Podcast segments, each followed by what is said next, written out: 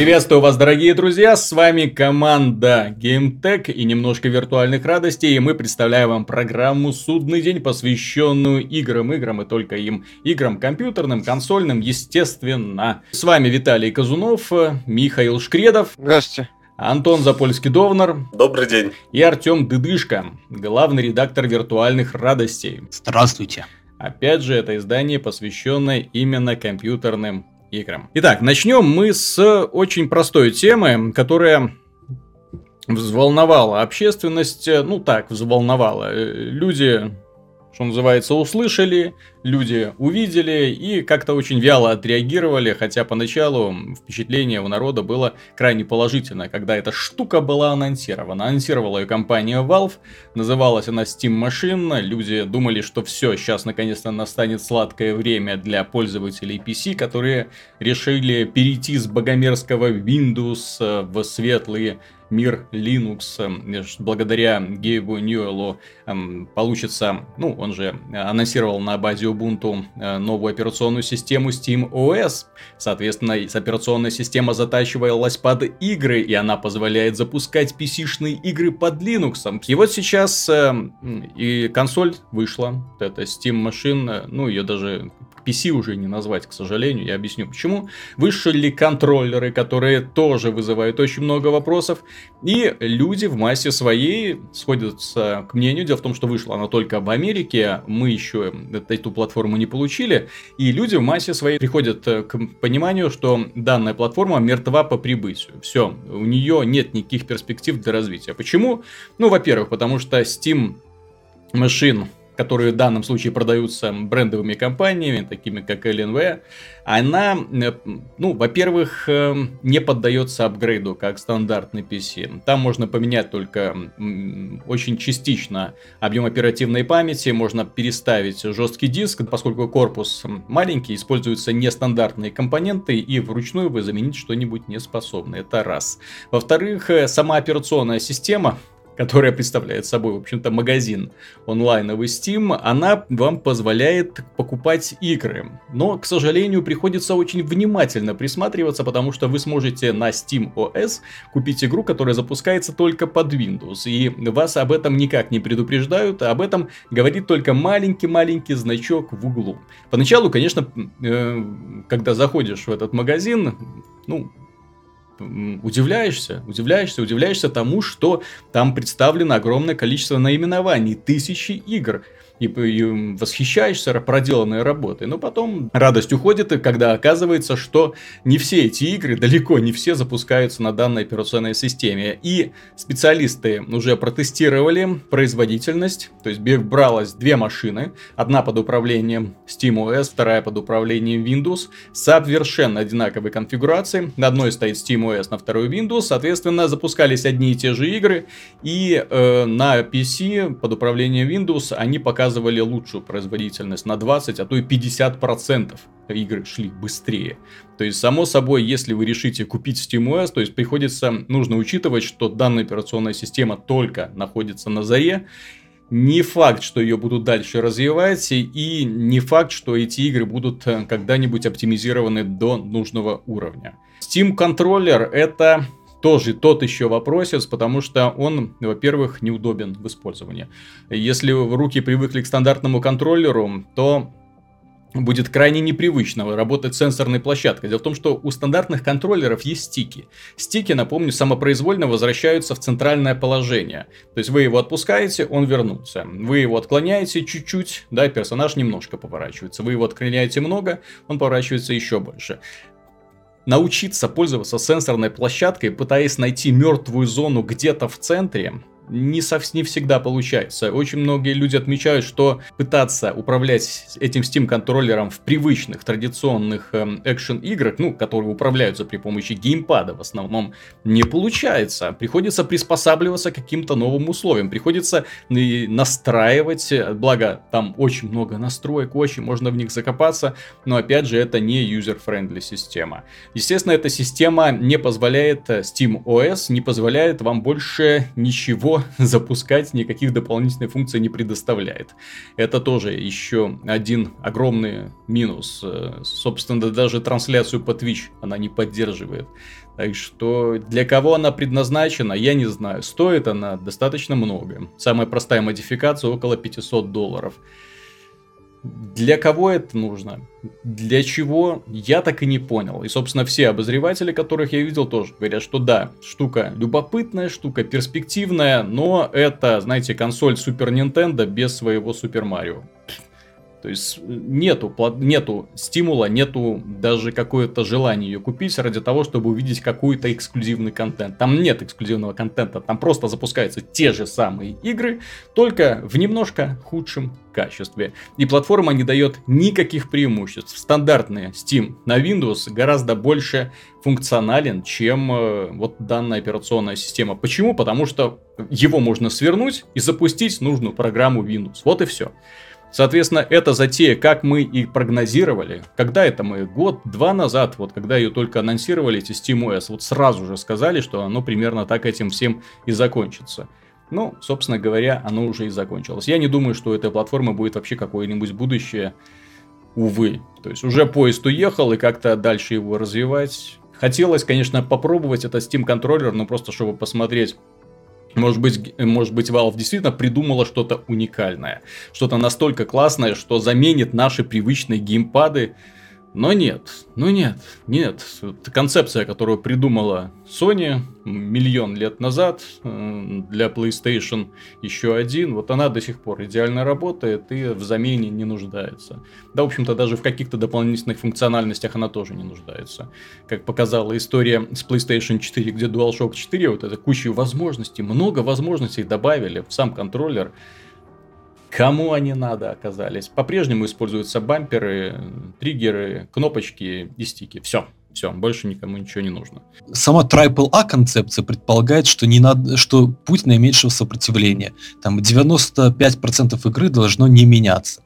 А, кроме AAA игр, там в B-классе почти никто не сидит. Там в инди сидят э, маньяки, ну, любители, скажем так, ну, которые всерьез не воспринимают, честно говоря, это, эти продукты как какую-то альтернативу AAA.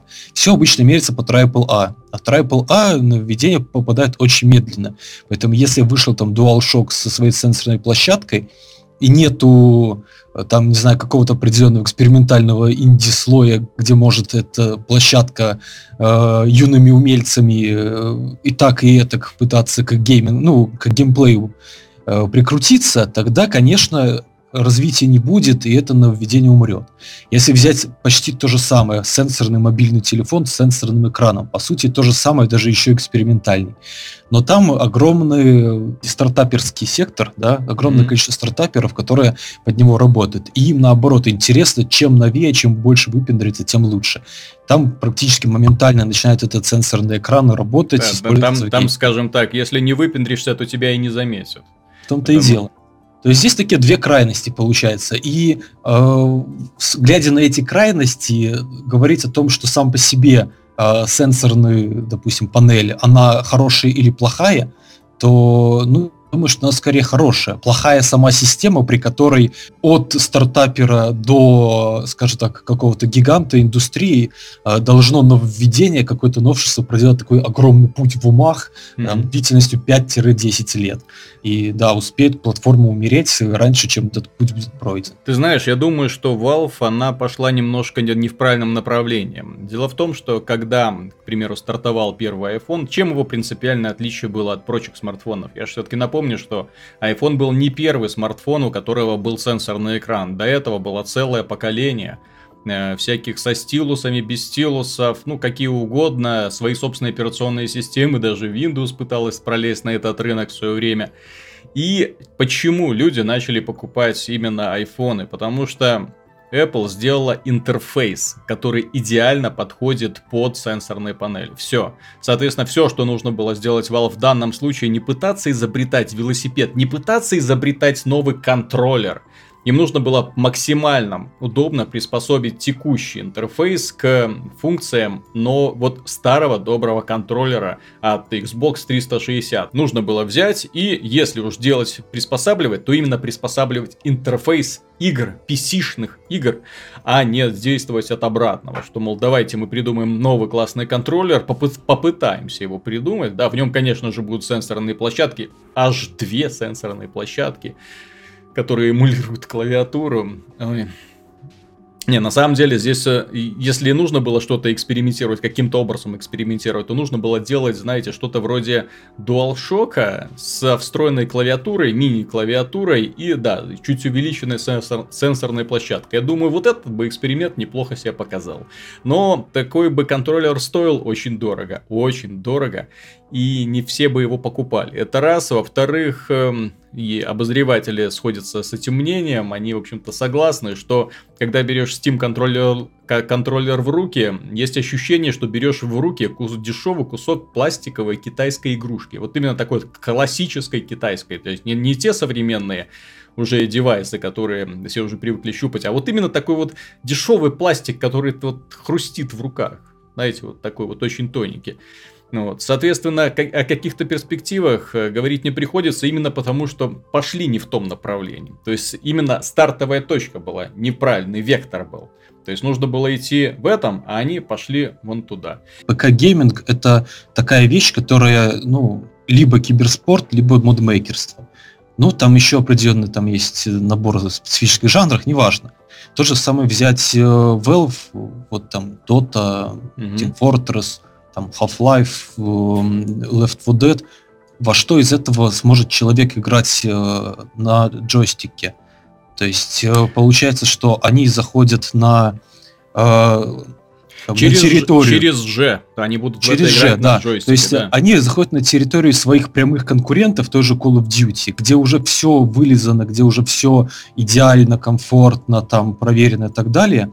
И пытаются на этой территории то ли тех людей как-то объяснить им, что им это надо, а те не понимают, зачем им это надо. По поводу целевой аудитории, действительно интересный вопрос, потому что есть аудитория консольная, ей не нужен Steam машин, естественно, не нужен Steam машин, потому что и так игры выше крыши, это всем понятно, и так там свои идеально приспособленные контроллеры, и к ним идеально приспособленные интерфейсы, и свое сообщество, свое большое многомиллионное сообщество. Не стоит про это забывать. И сюда не перейдут э, пользователи игроки с PC, потому что у игроков с PC уже есть SteamOS. Я напоминаю, у них есть SteamOS, это Steam. Steam запускаешь режим Big Picture, все, вы получаете полную симуляцию того, что получают пользователи SteamOS. И работает все это лучше, гораздо. И со всеми нужными контроллерами, которые у вас есть собственно, не приходится плясать. Э, SteamOS, ну вот и Steam машин, они, я так понимаю, приспособлены для тех людей, которые впечатление от использования PC, развалившись на диване напротив телевизора. Это маленькие компьютерчики, мини-PC такие, которые встраиваются под телевизор, они запускаются с помощью геймпада и играются. Но я не могу себе представить человека, который захочет вот именно так вот развлекаться. Если человек захочет поиграть в игры для PC на этом самом, на телевизоре, он, в общем-то...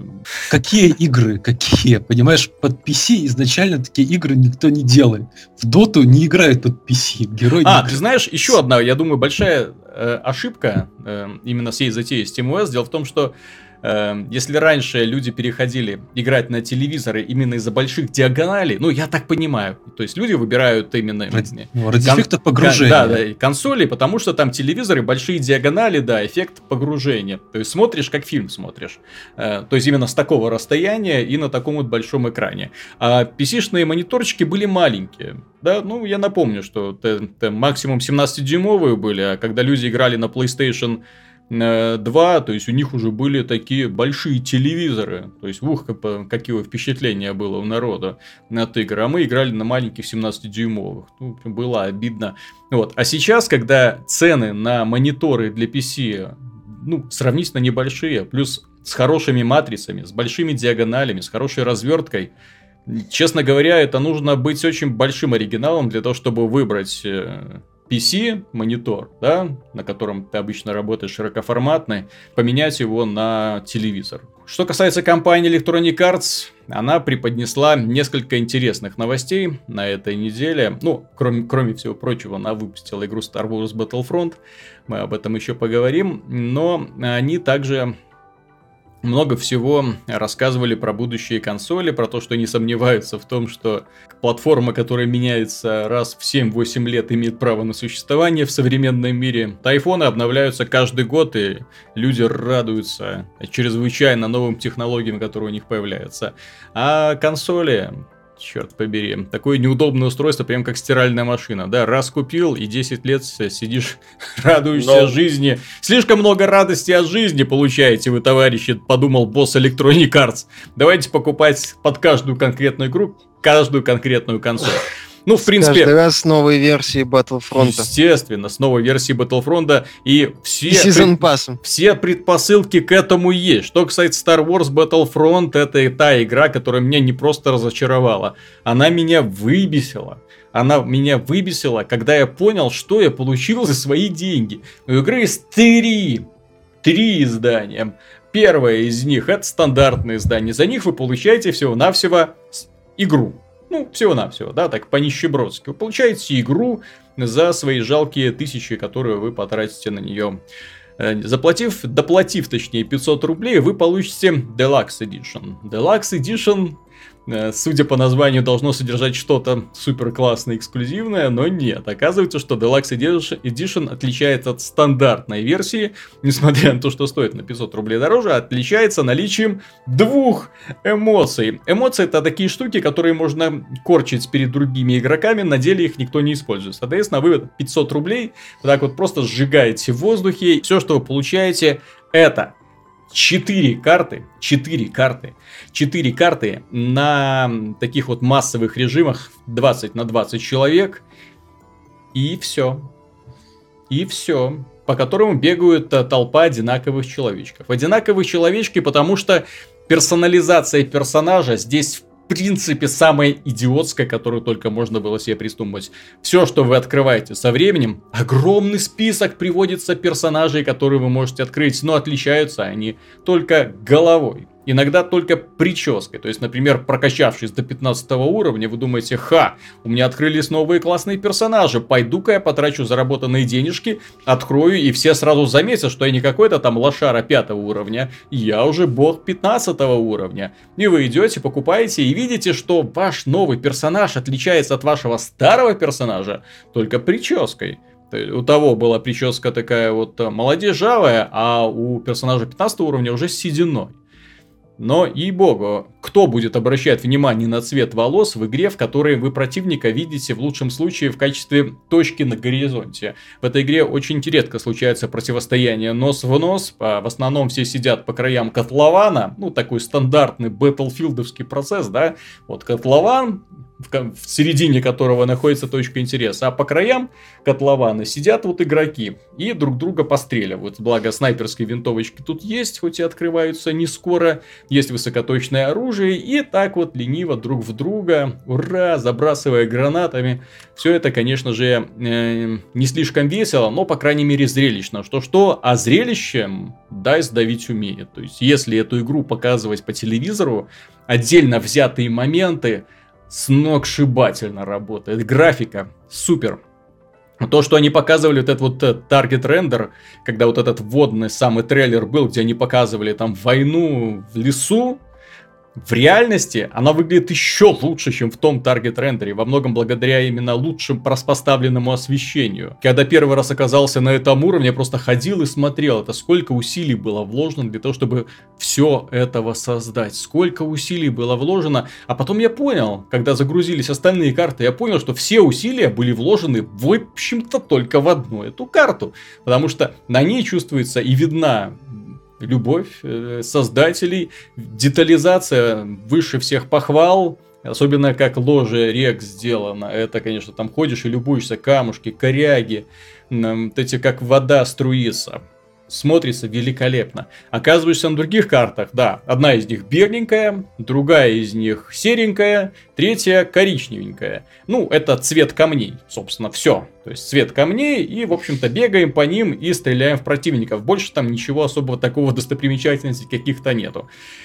И все, что вы получаете. На этих больших картах разворачиваются всего-навсего два режима, каждый из которых вдумайтесь, каждый из которых друг друга копирует. В одном это э, называется, нужно по цепочке идти захватывать э, точки, э, контрольные точки, то есть вся война ведется в основном на двух позициях, то есть та, на которую э, одна сторона атакует, и вторая, на которую вторая сторона пытается отбить. Ну, вот так передавливают друг друга. И второй режим, в котором э, симуляция режима штурм, это просто одна сторона идет и понемножку сметает вторую сторону в одном конкретном направлении. И это все, что предлагает игра. Все остальное это такие небольшенькие противостояния от 20 до 12 или даже 8 человек э, на маленьких картах. Проблема только в том, что DICE не умеет рисовать маленькие карты. DICE вообще хреново умеет рисовать мультиплеерные карты. Они умеют предоставить э, шикарные песочницы для противостояний 64 человек. Именно масса, чтобы была, чтобы танки, вертолеты. Да и там и плевать уже на баланс, там именно ощущение боя, вот это вот мастерство классно сделано. Но DICE и киберспорт это оксюмарон. Это те понятия, которые не просто несовместимы. Ну, смех разбирает, вот когда DICE, например, пытается что-то сделать в этом плане. Нет, они не могут ничего в этом плане делать, потому что они не умеют делать арены, которые предназначены для маленького количества людей. Пустые коридоры, пустые прямые коридоры в которых нет укрытия и никуда не спрятаться. Плюс мобильность персонажа вообще никакая. То есть, если вы натыкаетесь на противника в пустом коридоре, вам все, что остается, это стрелять. То есть, куда-то нырнуть в сторону, спрятаться, отступить. Нет, нет, это не получится сделать. Огромное количество гранат постоянное. С собой можно брать вот эти карточки дурацкие. И эти карточки через каждые несколько секунд возобновляются. Соответственно, бросили гранату, перезагрузка. Бросили гранату, перезагрузка. А с собой можно взять не одну гранату, а две гранаты, допустим. Одна, вторая, одна, вторая. В проход просто летят снопы гранат, которые постоянно кого-то подрывают, учитывая количество людей. Ну, эта часть карт состоит из прямых коридоров, а часть карт состоит из таких вот площадок, на которых наставлены всякие ящики и контейнеры, и между которыми бегают игроки. Точки респавна э, назначены абы как, соответственно, противники появляются перед носом, ты появляешься перед перед носом противников, постоянно получаешь пулю то в спину, то в бок, непонятно откуда, непонятно от кого. Карты по привычке простреливаются насквозь, то есть можно вот так вот э, найти какую-нибудь хорошую позицию, ну и спокойненько щелкать там остальных товарищей развлечение дурацкое на самом деле и не слишком веселое. Можно иногда играть за героев. Дело в том, что на картах, как в Супер Марио, э, находятся такие вот монетки, бонусики. Ты их подбираешь и получаешь или какое-нибудь классное оружие, или возможность оказаться каким-нибудь героем. И героя убить очень сложно. Это Дарт Вейдер там с лазерным мечом ходит, там всех рубит. Или Э, Хан Соло из пистолетика всех стреляет. Ну, такие вот стандартные бонусики. Я бог, ура, бегите от меня. Ну, вот в таком вот ключе примерно. И все. К сожалению, это примерно все, что игра вам может предоставить. Дело в том, что в ней всего, всего 11 видов оружия. Это оружие нельзя модернизировать, нельзя раскрашивать, нельзя как-то вообще выделить то, что ты это оружие, ну, что называется, мастер этого оружия. Никак, вообще никак. И для команды, которая создала Battlefield, я вообще не знаю, как вообще можно было допустить такую ошибку. То есть это просто оружие, которое ты просто берешь и просто с ним бегаешь. Все, ничего с ним больше сделать нельзя. Карточки не добавляют тебе, ну да, можно брать эти одноразовые снайперские винтовки или гранаты, или как на, ненадолго получить усилитель э, для себя, или там энергетический щит, или улучшить там свою прицельную меткость. Но это все. То есть все играют, по сути, одинаково в этой игре на картах, которые не предназначены для таких вот грамотных мультиплеерных противостояний, на картах, на которых в принципе нет тактической игры, потому что толпы народу бегают и никак не могут друг с другом общаться, здесь же нет голосового общения в игре. Еще один классный такой нюансик. Ну, единственный режим, который меня зацепил, это, как ни странно, эскадрилья, там, где нужно летать на истребителях и друг за другом гоняться, такой догфайт в стиле аркадных симуляторов. Весело, классно, интересно, но опять же спотыкается интерес о том, что в этой режиме нет прогресса, нет какой-то прокачки, нет какого-то интереса, который бы тебе держал, нет, скажем так, какой-нибудь даже возможности перекрасить свой истребитель, если ты там супермастер сбил 100 чужих самолетов. Нет, твои режимы, твои достижения никак не отражаются вообще. Ты зарабатываешь деньги, которые тратишь ни на что. В этой игре нет возможности куда-то их тратить, потому что ты купил себе нужное оружие, ты купил себе нужные карточки, и тебе больше ничего не надо в этой жизни. Все, что тебе остается, это качаться до 50 уровня, и вот на 50 уровне ты получаешь возможность купить один один общий на всех классный скин у штурмовиков или там пара-тройка классных голов у повстанцев. Все, это все, что предлагает игра. Это настолько мелко, настолько нище по сравнению с другими мультиплеерными шутерами, даже если брать Rainbow Six Siege, там больше, там более интересно все сделано, там грамотнее все это сделано, хотя мы эту игру обвиняли в том, что в ней мало контента. Там больше контента, в Titanfall больше контента. Хотя эти игры это примеры того, как не надо делать в современном обществе. В мире, где все еще издаются игры, подобные Halo 5 и подобные Call of Duty, то есть в которых есть классная компания, в которых есть классные кооперативные режимы, в которых есть отличнейший мультиплеер. И в каждой из этих игр мультиплеер лучше, чем Star Wars Battlefront. Единственное, чем Star Wars Battlefront отличается от них в лучшую сторону, это тем, что это Star Wars. Все. И график естественно. Ты знаешь, а, а, хотелось бы вот, знаешь, поразмышлять, вот э, выпускаешь мультиплеерный проект без компании. Угу. Надо же придумать какой-нибудь, ну, интерес для игрока в систему прогресса, роста уровней и так далее, развития. Но в итоге DICE предлагает что-то типа дешевого фри-то-плея, где ничего нет, и ты просто качаешься и за деньги потом покупаешь себе что-то новенькое. Понимаешь, и Но даже... выбора особо-то и нет. Антон, в, даже во фри-то-плейных играх, я не говорю даже, даже, во фри-то-плейных играх это основа основ. Да, нужно, да, я про то и говорю. Нужно удерживать человека у экрана, нужно дать ему стимул для того, чтобы играть дальше. Например, ты играешь в э, эти самые Heroes of the Storm, ты играешь в Heroes of the Storm, там медленное развитие, там очень медленно копится золотишко, там волей-неволей тянешься за кошелек, чтобы что-нибудь себе купить. Ну ладно, или не тянешься, я говорю именно про людей, скажем так, которым не, не терпят не терпится ну, да. получить что-нибудь интересненькое. Тем не менее, там ты играешь, прокачиваешь героя, получаешь бонусные офигенные скины для него, получаешь раскраски маунтов, ну, лошадок, на которых он катается. И когда этот герой появляется на поле, другие игроки могут сразу сказать, вау, класс. Это интересно, это грамотно. Так, а, самое смешное, что то, что Дайсы не нужно стараться, они же игру за деньги продают. То есть им главное продать ее, а угу. как в нее народ будет играть, им все равно в целом. Так вот именно, вот это меня печалит. Например, в Call of Duty Black Ops 3, в игре с лучшим, на мой взгляд, сейчас консольным мультиплеером, там, ну, я не знаю, э, ребята оторвались по полной программе. Э, там карты задизайнены так шикарно, что оторваться просто невозможно. Но это э, мы уже обсуждали. Там э, прогресс именно с получения скинов у персонажа сделан гениально. Там, если ты видишь персонажа с очень классном, блестящем какой-то броне, с очень интересным шлеме, это значит, что человек его прокачал по максимуму. То есть он э, в этом скине за этого героя убил кучу народу. То есть он прошел все испытания, все испытания прошел, и он получил свою награду, и теперь, да, он может ей гордиться. Чем может гордиться человек, который прокачался до 50 50 уровня в Star Wars Battlefront. Тем, что он получил такой же скен, как и прочие э, ребята, которые прокачались до 50 уровня. Один на всех черного штормтрупера. Это шутка такая, да? То есть со стороны DICE. Или все остальные скины будут доступны за деньги. В рамках этого э, Season пасса, который стоит больше, чем стоит сама игра. Я напомню, что сама игра PC-версия. PC-версия стоит 2000.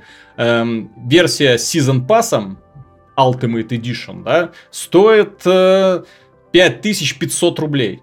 Ну, обычно на подобные шаги Electronic Arts люди реагируют очень остро, но если сейчас им простят именно вот из-за атмосферы Звездных войн, из-за того, что вау, это те самые лазеры, вау, Хан Соло, Люк Скайуокер, Дарт Вейдер, нет, это нельзя прощать на самом деле, потому что то, что они сделали сейчас, это именно дойка, причем дойка такая досуха. Я просто говорю именно как и поклонник Звездных войн. Да, я не настолько фанат, чтобы млеть при виде Дарта Вейдера. Вау, это игра про Дарта Вейдера. Нет, я не настолько фанат Звездных войн.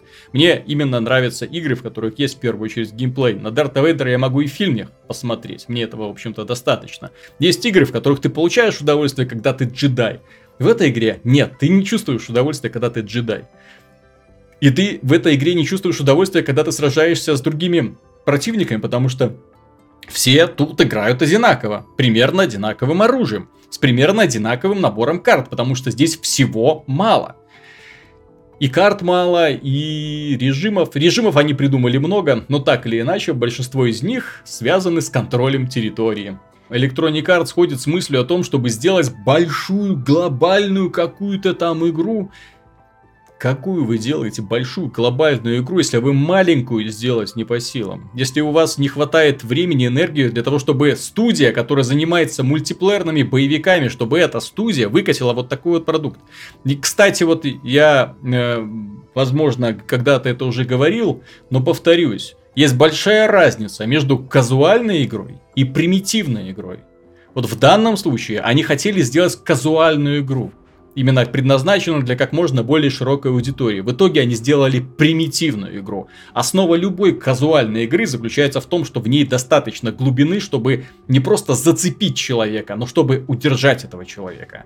Все условно-бесплатные игры в массе своей казуальны. Ну, именно такие вот эм, Blizzard Style, да? То есть, э, как... Эм... Это любая мобильная игра возьми. Да, то есть, там. в нее легко влиться, но в то же время в ней столько всего можно разблокировать, это там идти, там прогрессировать, и ты невольно, да, денежку им платишь, чтобы ускорить этот процесс, потому что тебе интересен сам процесс открытия. Здесь этого нету. Здесь этого нету. Один час игры и все, игра перед вами полностью раскрылась. Вы пробежались по всем мультиплеерным картам, увидели все режимы, все, игра закончилась. И вот это невольно меня, честно говоря, нервирует. Я, я на, на больших эмоциях. Дело в том, что распилили и без того маленькую игру на много-много красивых частей. Продают вот эту вот полную версию за 5500 рублей. Чтоб вам икалось. Ну ладно. И раз уж пошел разговор про мультиплеерные игры, давайте попесочим Blizzard. Дело в том, что Антон у нас получил возможность поиграть в Overwatch, ему за какие-то заслуги перед Родиной прислали код, и он играет и к сожалению, к моему большому сожалению, он не, не сильно-то вдохновлен игрой, а я, знаете, такой поклонник, э, которому все, что Blizzard выпускает, я все ем, все, все, давайте еще. Ем с большим удовольствием, особо даже не прислушиваясь к вкусу того, что у меня на языке. Вот. Но Антон гораздо больше, более избирательный товарищ. Он может рассказать много-много гадостей про эту игру. Давай, жги. Ну, э, начнем с визуальной части Overwatch. Это все еще мультик, как нам показывали в вступительном CG. Угу. Вот только очень печально то, что они реально не завезли каких-то эффектов красивых, ну, чтобы было все красочно, скажем так, э, впечатляющее. В mm итоге все больше похоже на вот такой селшейдинг, то есть все эффекты взрывы такие плоские, нарисованные, без изюминки, скажем так. Но хуже всего то, что в игре абсолютно не чувствуешь, что ты попал по врагу. Это больше всего меня разочаровывает, когда ты берешь там девушку с ракетницей, которая умеет летать, ты стреляешь ракетой, ты видишь, что у нее вроде отнялось здоровье даже, там видны полоски здоровья, чтобы ты вот хоть как-то видел, что ты попал. Угу. Ну и, и все. То есть там нет каких-то хорошей физики, чтобы она там отлетала, там ранения. Ну это, это да, это я заметил, там циферки отлетают. Там отлетают циферки и все. В этом плане вообще печально. Ну, именно какой-то связу... Это можно исправить, поэтому это, в принципе, на уровне беты такой ранней, это не так критично. Но в остальном я поиграл немного. Они тут, как только мне прислали ключ, через пару часов закрылось все на профилактические работы, поэтому поиграть больше не удалось. Поиграл я на двух картах в двух режимах. А, В одном режиме нужно было сопроводить грузовик. а, Одна команда нападает, вторая защищается, но суть в том, что грузовик двигается по карте, по дороге, и место сражения постоянно меняется. Из-за этого каждая команда в какой-то момент находится в плюсе или в минусе. Вот. Ну, И- интересно. да, это интересно, потому что вначале грузовик находится рядом с точкой респауна тех, кто нападает, а а если ты умираешь, то тебе приходится там дольше бежать. Ну, а в конце, естественно, наоборот получается. И тут как бы э, лучше, ну, все классы можно брать разные, реально. Можно брать защитника, можно взять, э, кто урон наносит, можно взять саппортов. Ну, в этом режиме все хороши. Потому что каждую можно использовать по-разному. И вот в нем мне реально понравилось играть. Я поиграл из-за танка такого толстого, который с аналогом ходит лайтингана из Quake 3, и- либо гранатомета. Если второй режим э, стрельбы, он умеет вешать щиты на себя и на своего союзника, а его ультимейт... Антон, я Супер. тебя сейчас удивлю, это не он, это она. А, да, она, все, я знаю. Ну, условно говоря, может быть, и он это будущее, знаешь, кто его знает. Могучая русская барышня по имени Заря. Как говорят. Я американские стримы смотрел, они называют ее Заря.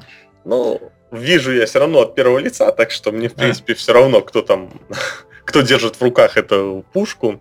Но вот ультимейт у нее отличный, она кидает Мгм. импровизированную черную дыру, которая всех всасывает, и очень эффективно. распро- Ну, красиво получается, реально, все начинают туда стрелять, палить, и круто получается. А вот второй режим, второй режим это вот тот же штурм, то есть когда одна команда защищает точки, вторая нападает, продвигаясь потихоньку по карте. Ну, это классика, в принципе, Да. любой мультиплеерной игре это простительно. Меня, знаешь, что э, смутило? Меня, во-первых, смутило то, что изначально я думал, что игра будет условно бесплатной. Ну, это я в завершающей части хотел сказать. А самое главное, Ну вот, э, да, ты вот, ты, ты вот уже сейчас это рассказал про героев, да, просто сейчас давай об- обсудим вот именно тот вопрос, вот э, самый наболевший. Игру собираются продавать и продавать за немалые деньги на PC, на Xbox One, на PlayStation 4. Стоит ли вот игра, вот по, по первому впечатлению, можно ли ее расширить как-нибудь так, чтобы оправдать ее большую стоимость? Потому что стоит она будет столько, сколько обычная коробочная версия. да, будет именно та же проблема, что и в Battlefront. Blizzard нужно сделать отличную систему прогресса и развития, чтобы ты играл даже просто в мультиплеерные матчи, но при этом ты всегда что-то получал.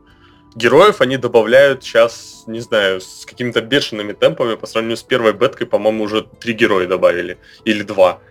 Я вот точно не помню, там девочка с роботом мехом, который умеет вызывать, и ледяная Ну какая-то. да, такая няшная корейка. Слушай, нет, так, а весь прогресс, получается, будет строиться не на покупке какого-то там оружия, не на вот э, в Team Fortress очень классно вот эта идея там с бонусиками, да, с шапками, с оружием, которые там плюс-минус какие-то статистики меняют. Здесь даже намека на подобное нету, Ну, да? пока нет. Пока нет, и это пугает, потому что взять, например, пример тот же LoL, League of Legends, там кроме покупки героев, можно еще покупать там небольшие бонусы для аккаунта, какой-то... В общем, по чуть-чуть, совсем по капельке менять своего, ну, менять всех героев, за которых ты играешь. Кому-то там плюс 1% урона сделать, ну, 1% вроде немного, но какой-то элемент прогресса Ну, иногда и, от- и одного хелса достаточно, да, Да. чтобы выжить. Но это все добавляет именно интереса прокачки твоего личного аккаунта и заставляет тебя играть. А в Blizzard пока реально они говорили, что будут продавать скины. Уже сказали это, ну, собственно, ради шкурок только, ну, это не так Ну, интересно. прям как Heroes of the Storm получается. Но Heroes of the Storm э, Ну, игра получается так, более я- классического просто Мгм. характера. Это уже мобы, которые все привыкли, скажем так. Ну, А. а что может быть классичнее Да. шутера? Да, ну вот, а как free-to-play шутер показал, free-to-play шутеры, они прекрасно, собственно, живут, там всегда есть развитие, перки, то есть, ну, по примеру Call of Duty, собственно. С одной стороны, да, то есть Blizzard выпустила в этом году StarCraft 2 Legacy of the Void, но там, простите, компания отличная, кооперативный режим отдельный есть, и, и мультиплеер, естественно, блестящий, велик как никогда. И здесь нам будут предлагать, я так понимаю, игру без одиночной кампании, ну и как, и как, и что, и что, что вообще не есть такое, что может зацепить людей? Что в ней есть такого? Но в ней есть типичный подход Blizzard Easy to learn, hard to master, как mm-hmm. они называют его. Игра очень веселая, не требует никакой подготовки, обучение там проходится буквально за 5 минут, тебя учат там все, всем основам, всем скиллам у одного персонажа, и все. А, и начинаешь играть, сразу втягиваешься, на ходу можно менять персонажей, то есть эм, э, умер, поменял, э, выбрал не того, зашел в комнату респауна, мог поменять даже не умирая. То есть никто там этого не запрещает. Играть вдвоем, втроем, то есть не обязательно полной командой, весело интересно, потому что как бы синергия у персонажей очень простая. То есть есть саппорт, он умеет кидать щит. Ну, ты берешь бойца, который в куче сражения на него кидаешь щит, все, у вас все получается, вы выигрываете. Угу. В, этом плане беда в том, что одному так уже играть, естественно, тяжелее. Команда делает все, что угодно, кроме этого. И очень мне не понравилось в бета-режиме, что можно за одну команду выбирать одинаковых персонажей, что превращает игру иногда просто в какой-то фарс. Бегают, э, учитывая, что у всех э, одинаковая внешность, бегают пять близнецов. Угу. В данном случае у меня были это самураи с луками, просто пятером бегают и, и, и бьют со стрелом, он убивает быстро очень, но выглядит это очень смешно и, и неинтересно даже. Вот так, Overwatch, он вызывает исключительно позитивные впечатления в любом случае, потому что он веселый, он не напрягает тебя, в принципе, к поражению там относишься достаточно легко, то есть, ну, ничего страшного. Очень понравилось там э, поощрение лучшего игрока, там после каждого раунда показывают, кто лучше, показывают с ним короткий ролик, как он всех убивал. Угу. И прямо, прямо хочется стать лучшим за раунд, чтобы тебе ну тоже да, показали, там, тебе, там, э, тебе выставляют самые... лайки. Такие же кил- килкамы, как в Call of Duty. Там, кстати, очень, очень много вообще пришло из Call of Duty. Я вот обратил внимание, что там и килкамы есть, и способности персонажей дублируют ну, да. способности парней из Black Ops 3, что меня поразило. Да, это все позитивно. Ну, Blizzard не дураки, они смотрят на конкурентов, но вот они решили почему-то посмотреть на Electronic Arts с их э, монетизацией, скажем так, и решили выкатить условно бесплатный проект за деньги. И вот э, на прошлой неделе э, появились новости о том, что там мега успех у Fallout 4, да, они там поставили 12 миллионов копий, продадут их, заработают 750 миллионов долларов. Ну, в общем, сумасшедшие это деньги, сумасшедшие поставки. И новость появилась по поводу StarCraft Legacy of the Void, и за первые сутки им удалось продать 1 миллион копий. Это, на самом деле, очень мало. Это, конечно, не тот успех, который я прогнозировал для такой игры. Нет, за первые сутки миллион, хорошо. Но не для игры, которая которую хотелось бы, скажем так, распространить как можно дальше. Дело в том, что стратегии в реальном времени в принципе, уникальный жанр, и у него очень мало представителей. StarCraft является последним таким вот крупным проектом. И если не получится им продать достаточно копий StarCraft 2, то будущее Warcraft 4, например, уже будет под большим вопросом, и вообще будущее всех стратегий в реальном времени как бы, да, мы говорили вот в передаче, и одного мозга мало, да, видимо, очень много людей считает, что вот этот хаотичный, такой суетливый игровой процесс, в котором нужно контролировать сразу все, и армию, и базу, и все остальное, он все-таки современным игрокам не сильно-то интересен. Вот когда... Э, и старые игроки не все могли, скажем да, так. Да, ну и да, и все могли. И поэт... Собственно говоря, именно поэтому, когда в Warcraft 3 один гений написал мод Dota, Э, и куча людей покупала Warcraft 3 только для того, чтобы установить сверху этот мод и играть потом. Ну и потом из этого мода выросла куча там новых игр, потому что да, контролировать одного героя в принципе намного проще, чем контролировать целую армию. Вот, а армия штампуется сама по себе на базе, и в общем-то все цели понятны и доступны. Так что мне, мне будет на самом деле очень жалко.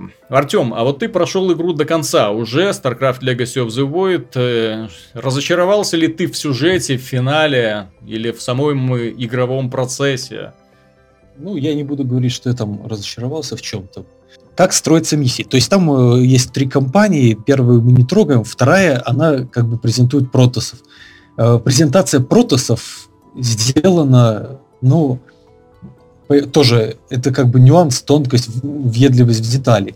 Да, во всех трех компаниях презентуются какие-то новые юниты, но они э, даются по такому принципу, что вот э, новый юнит, найми его 10 штук, собери большой кучей, и иди всех громить. Для тебя все устроено. Естественно, на уровне там, сложности обычно адекватной. Э, можно пройти все эти миссии, не вникая в то, какие нюансы использования этого юнита. В том, что там э, излучатель пустоты должен концентрироваться на одной цели. Э, в том, что этот, э, ну, скажем, как робот поддержки, да, он должен там щиты создавать, ставить. Какой-нибудь э, светлый хромовник должен сжигать ману. То есть вот эти все нюансы, их должен, по идее, был игрок осваивать в каждой из миссий за этого персонажа. В действительности получается, что персонажа презентуют, под него делают врагов так, чтобы, скажем, не было главного противника этого персонажа, да, ну, чтобы, грубо говоря, светлым хромовником никакие э, ГОСТы не сжигали ману ну, в отместку. И далее происходит, э, ну, карта строится вообще про другое. По принципу, там, ну, давайте мы там сделаем какую-нибудь штуку, которой до этого еще не было. Тоже с таймингом, тоже с какими-нибудь там волнами врагов. Вот. Получается, что пройдя кампанию до конца, я понял, что я не научился играть за протасов. Я каждого персонажа по отдельности увидел, но я не освоил каждого его на advanced уровне. Ты, ты знаешь, да. я все-таки думаю, что эта компания предназначена, ну, даже задумывалась больше как такое под многократное прохождение, потому что, ну, опять же, три модификации каждого юнита, это многовато, честно говоря, причем три принципиально разные модификации порой. И приходится действительно думать, так, какого из них взять, какой из них лучше подходит. Некоторые из этих видов э, предоставляются, знаешь, эм, в формате, ты слушай, командир, загляни тут в список, у нас тут куча новых парней появилась. И ты так ё-моё, сколько вас? Ну... Присо- присоединяется новая фракция, ты такой чешешь затылок, думаешь, и как мне вас использовать, а вообще нужны ли вы мне тут здесь, какие бонусы вы получите, начинаешь пробовать, меняешь одно, второе, третье и так далее. То есть я думаю, именно когда будешь штурмовать тяжелые режимы, какие-то сложности, тогда будет интереснее. Ну, тут да, в, как, в каком-то я... смысле, да, я могу согласиться. Новые юниты, да, но понимаешь, вот э, когда ты играешь в мультиплеер, у протосов есть определенная логика развития. Например, на ранних этапах, по-моему, в, в, уже в предыдущем аддоне им разрешили строить сердце материнского корабля, э, чтобы... Да, да, да. Э, чтобы ну, в начальном этапе игры у тебя была больше динамика за протосов, которые, как известно, всегда э, больше всего под раш были уязвимы. Вот. Потом ты его апгрейдишь до мазершипа. То есть это определенная как бы фишка. Ну, протос высокого уровня с мазершипом, это вот что-то такое предполагалось, наверное, своими геймдизайнерами, что-то обязательное.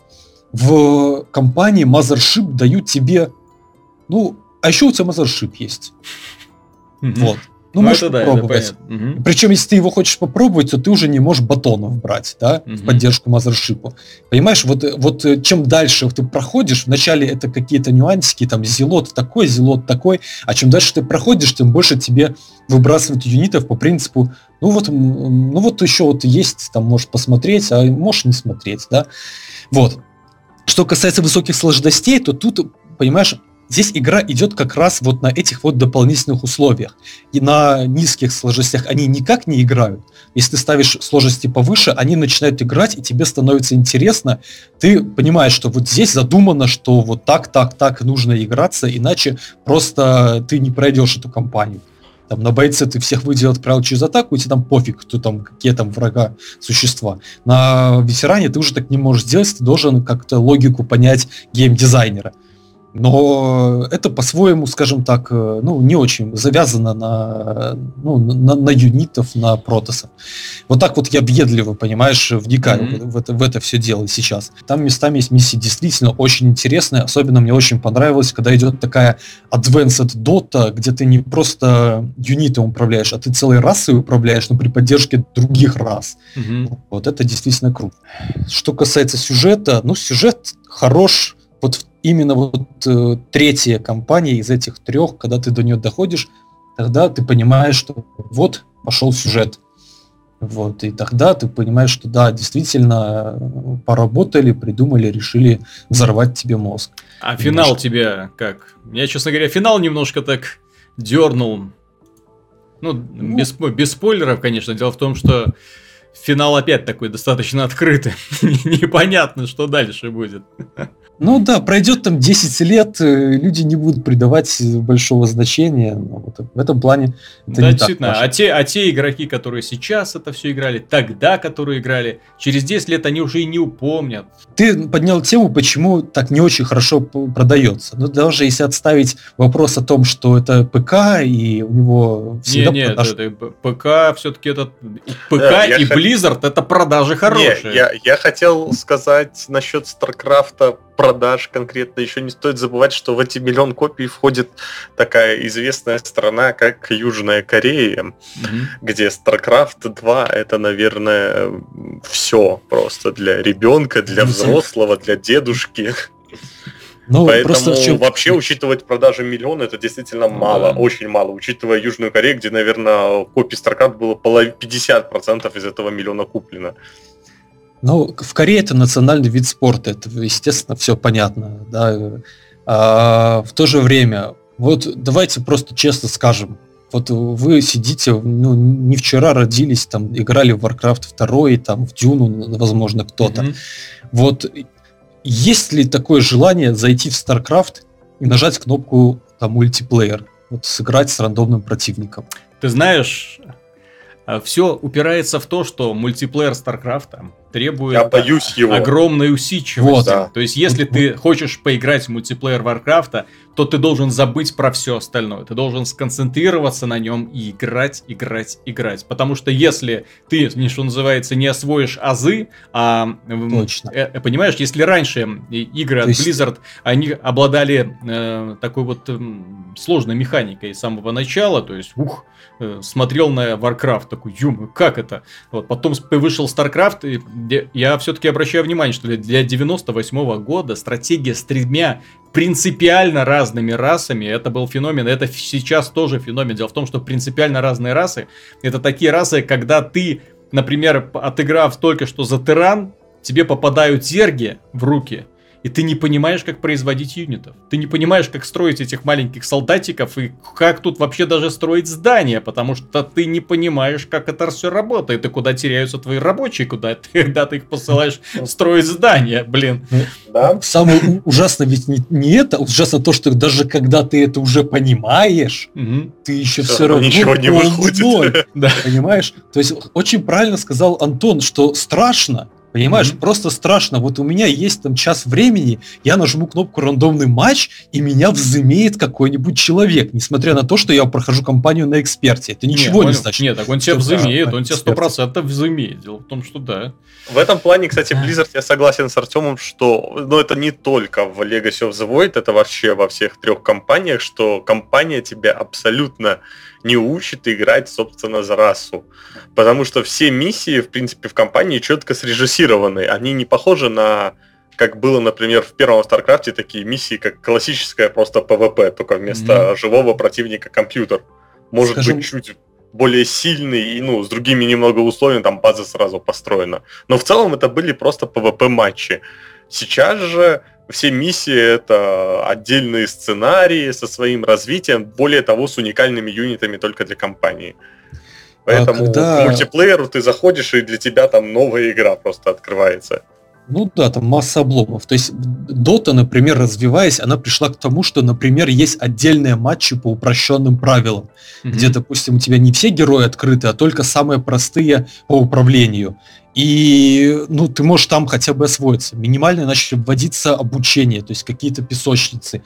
Вот. А Blizzard, которая, с одной стороны, идет всем этим героев of the Storm, Overwatch, Hearthstone казуальным проектом, она StarCraft утяжеляет, утяжеляет, утяжеляет. то вот в отличие, например, э, возьмем ну, даже в ту же, собственно, доту, то есть там тяжело все выучить, то есть много всего, много юнитов, много способностей, э, но выучив это, ты по сути уже можешь играть, потому что сам контроль персонажем не такой сложный. А в Старкрафте, кроме того, что надо все выучить, узнать стратегию, узнать то, надо еще и уметь просто нереально како- как-то микрить, контролить всю базу, все, и это просто для меня какой-то лютый кошмар, на самом деле, просто кош... мне снится это может, что смотришь на этих корейцев с АПМом там в несколько, ну, десяток команд в секунду, и ты mm-hmm. понимаешь, что ты никто по сравнению с ним. Понимаешь, поэтому сказать, что это разочарование нельзя, это наоборот, э, как бы, это, наверное, особенность этой игры, это ее прелесть, и люди, которые постоянно играют, они скажут, что это большой плюс, что правила развиваются и так далее. Но не, я не считаю это минусом дешевой. или плюсом. Угу. Это и, такой должен быть StarCraft. Сделай ты его простым, это уже не будет StarCraft. Миша! Миша! Да. Миша заснул. Миша соснул уже. Это мультиплеер, Blizzard, это вот. Все, уснул. Ушел, товарищ. Расскажи нам про Игру Престолов. Закончился сезон, закончилась история. Это игра, которую создавала студия Telltale Games. Игра, которая позиционировалась как такое ответвление от общей серии, в которой было много крови, насилия. Секса, к сожалению, не было, но были драконы. Соответственно, игра закончился, сезон подошел к концу. Он шел к концу достаточно уныло, тягучий, большей частью неинтересно, но может быть финал преподнес нам наконец-то сюрприз и порадует поклонников, да настолько, что они побегут в магазины покупать эту игру, чтобы в преддверии наступающей зимы э, приобщиться к великому и снова увидеть знакомых персонажей. Да нет, в общем-то, конечно, там есть хорошее решение, типа решение из пятого эпизода влияет на шестой, то, как там события развиваются. Есть занятные решения касательно этих Форестеров, э, есть э, отклика на твои реш... поступки из предыдущих серий. Да все прикольно, но в принципе у шестого эпизода та же проблема, что была, что было в, которая была в сериале с самого начала было понятно, что тебе плевать на этих Форестеров, что это абсолютно второстепенные герои, что таких семей по Вестеросу больше, чем у дурака фантиков, и, в принципе, попытка вот опуститься на шаг ниже, когда тебе вначале показывают особенно, ну, э, как это сказать, конфликты в высшем обществе э, этого государства, а потом предлагают посмотреть, что там у вассалов, как-то mm-hmm. это совершенно не трогает, э, тебе это не особо интересно. Они достаточно плохо, ну, не, не плохо, банально эту историю этого дома ведут. Э, там нету каких-то таких эм, интересных взаимосвязей с основной серией, как пытались сделать, э, кажется, Спайдерс и Сионид в ролевой игре.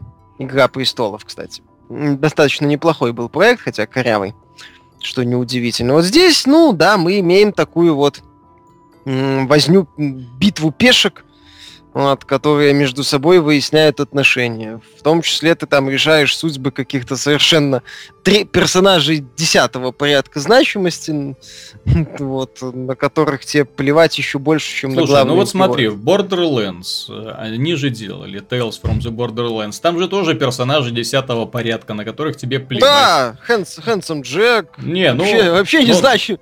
Но ты, же, но ты же играешь не за Хэнсом Джека, так ты играешь... Сам, ну, во-первых, он там принципиально важную роль играет, это раз. Во-вторых, э, история Borderlands, Tales from the Borderlands абсолютно самодостаточна, это два. Она не пытается ни во что вклиниваться. Mm-hmm. А вот эта история, она, во-первых, с одной стороны пытается вклиниваться, с другой стороны, как я уже говорил, это игра прест... книжная такая игра престолов для очень бедных.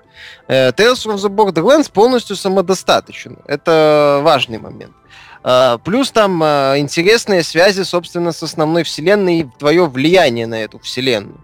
Вот. Ну и опять же, там своя история законченная, полностью самодостаточная, с нормальными персонажами, которые хорошо прописанными характерами, опять же, которые у них есть своя история, вот именно в Borderlands это отдельная своя история в отличном мире с, с необычным взглядом на вселенную. Кстати, принципиальный момент Tales from Borderlands даже не касательно там самодостаточных историй, а касательно то, что это альтернативный взгляд на интересную вселенную.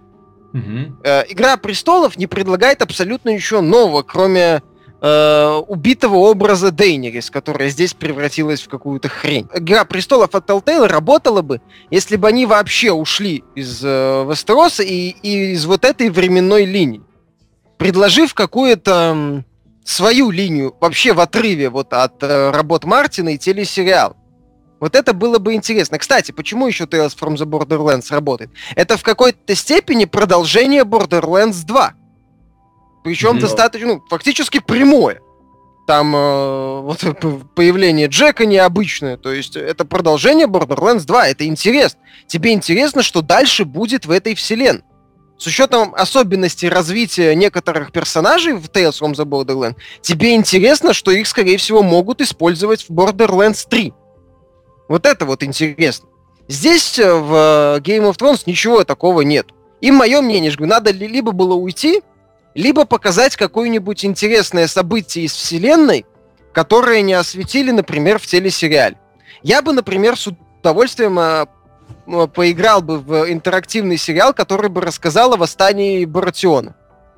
Ну, с чего, по сути, Ну начинается. да, да, да, да, да. Вот Не, это так было бы интересно. Дело, Узнать дело- там- дело в том, что здесь же за примерами даже ходить далеко не нужно. У самого Мартина в цикле, да, вот этом вот цикле «Песен льда и пламени», у него же не только история данная, которая сейчас телесериал снимается, не только эта история. Там же у него есть целая книга приквел, которые, события которого происходят за пару сотен лет до тех событий, которые описываются в сериале. То есть в тот период можно было взять. Можно было взять эпоху завоевания Таргариенов.